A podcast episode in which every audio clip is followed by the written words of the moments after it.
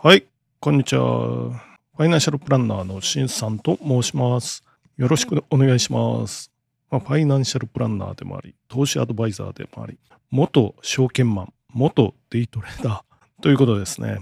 今日は12月21日、水曜日かな。まあお昼ぐらいですけどね。これを撮ってます。じゃあ今日も元気に行ってみましょう。こちら関西の天気は曇りかなっていう感じですね。まあ夜には雨が降り出すみたいな感じで、まあ、今日も相変わらずちょっと寒いですね。ということですよね。はい。今日の12月22日、経済ニュース行ってみましょう。今日は何と言ってもこれですよね。日銀事実上の利上げということになります。まあ、き、まあ、昨日ですよね。12月20日の金融政策決定会合で、これお昼頃に流れてきたかな。ニュースが流れてきました。まあ21年3月以来ということなんですけど、まあ、21年3月はですよ、0.2から0.25ということになります。で、まあ今回は0.25から0.5ということです。これはどういうことかというと、まあ日銀の、まあ、誘導目標は0%なんですよ。これ10年もの国債の金利ですよ。10年もの日本国債の金利の誘導の中心値が0%。これのプラスマイナス0.25まで許容しますよというところだったんですけれども、それを0.5まで拡大しますよということなんで、実質上は0.25のところに張り付いていたんですけれども、金利が。まあ、これ以上上がらないように日銀がずっと買い支えていたんですけど、売られると、国債が売られると金利が上がると、あね、国債が売られると国債の値段が下がって金利が上がるということですよ。で、売られてたんですけど、日銀が買ってました。買い差し値とか連続差し値オペとか、そういうことを時々言葉で出てくるんですけど、この値段で買いますよっていうことをやってたんですけれども、まあこれをついに0.5%まで容認、プラスマイナス0.5%ですよ。マイナス0.5もないことはないので、まあ実際まだ、まあここしばらくはないと思うんですけど、ということは0.5%までは日銀が容認したと。まあ政策的にはこれ10年ぶりぐらいの転換なので、黒田総裁と、まあ、ウェイドミックスってやってた時以来ですよね。なので、まあある意味、ある意味というかサプライズで昨日株価は急落ですよ。したということになります。異次元緩和策の転換。まあ、イールドカード、カーブコントロールっていうことです。YCC っていうのはね。これは他にも誘導目標あります。短期がマイナス0.1%ということですよね。短期はマイナス0.1%。これは誘導してます。で、長期は0%なんですけど、プラスマイナス0.5%まで OK ですよって言ったのが昨日のお話です。で、購入額の方が逆に、あ、幅を持たせて、まあ実質的に金利の容認、あ、金利の上昇は容認したんですけれども、まあ今までは月7.3兆円程度買ってましたよと。これ実はまあ今年になってからかな。もう100兆円ぐらい買ってるんですよね。日銀が。まあ同じ政府の、なんていうか、機関なので、まあ政府の、まあ国債というのは日本政府の借金ですよね。これを日銀が買ってましたということになるんですけど、まあ今でも買ってるんですけど、これ7.3兆円規模でした。これを9兆円まで、もう100兆円超えていきますよね。しかも10年債以外でも買い、まあこの、ここはちょっとなんかちぐはぐな感じはするんですけど、っていうのも、まあ日銀が買ってくるのを分かってるので、売ってきてますよね。これ海外勢が。で、こっから戦いになるっていうことですよね。この枠が増えてますので、えー、こっから金利が上がっていくのが、まあ目に見えてるので、売ってきてる連中がいますよということです。負けると金利急騰しますから、日銀がね。で、この日銀が、まあ、年間100兆円規模で買っていくので、1000兆円発行している日本の国債の半分は日銀が持ってますから、これが何日か前か記事に出てましたよね。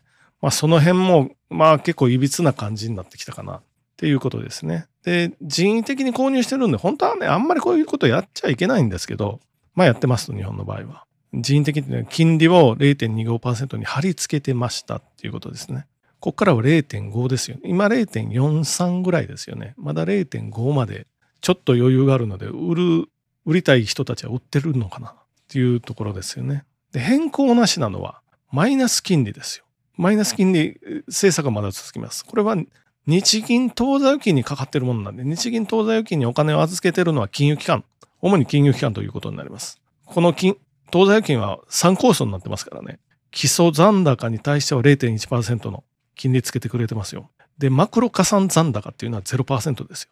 政策金利残高っていうのがマイナス0.1%ですよ。っていうことで、これは預金、その銀行が預かっている預金から率を乗じて一個一個出してるみたいです。でも民間同士のあの翌日もの金利とかあるんですけど、これはマイナス0.1よりも低かったりするので、マイナス0.2とかっていうことですよ。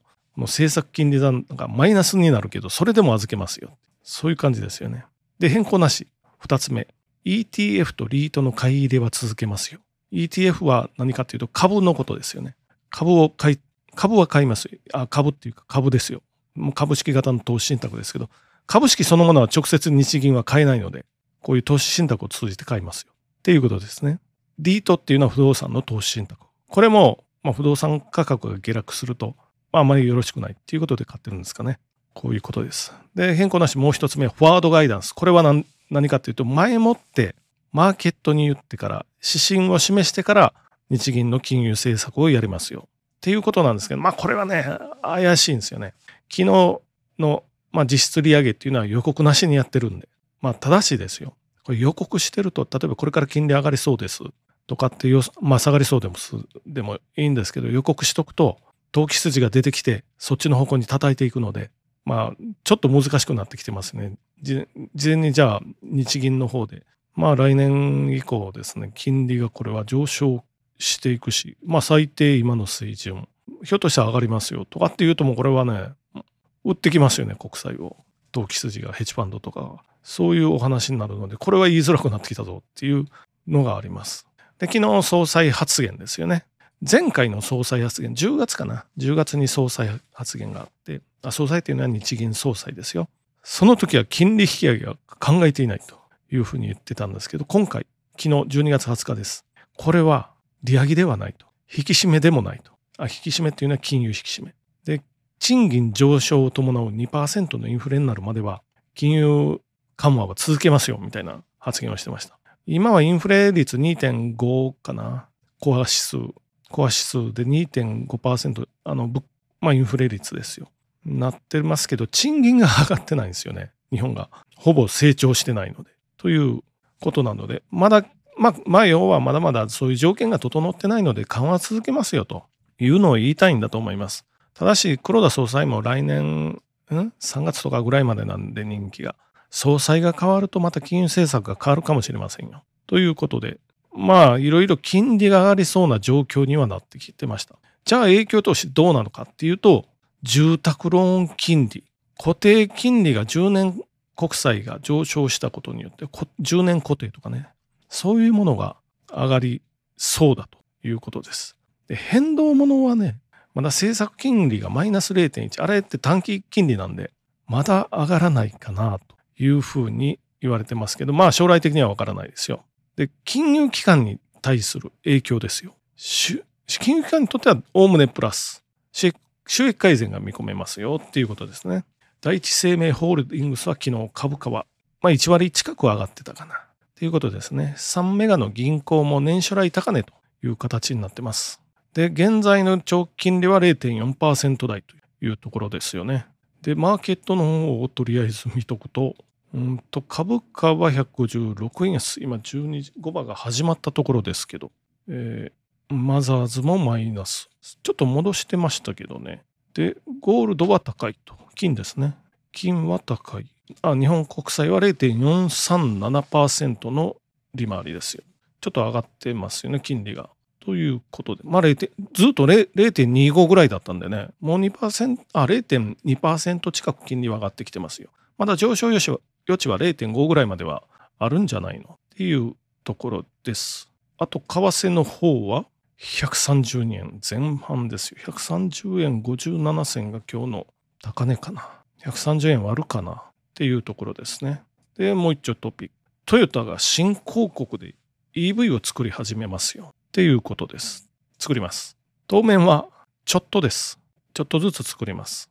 で、トヨタって全方位全方位の戦略みたいなのにとってるんですよ。何かっていうと、ハイブリッドは作ります。まあ、普通のエンジンも維持です。その他に EV 作ります。水素電池の車も作ります。みたいな、そういう全方位は維持してるんですけど、どれが伸びるのかわからないので、どれか一つに傾注してると、それがつこけた時には、トヨタ自体も危うくなるので、なんですけど、まあ EV が結果的には伸びそうな感じもしますけどね。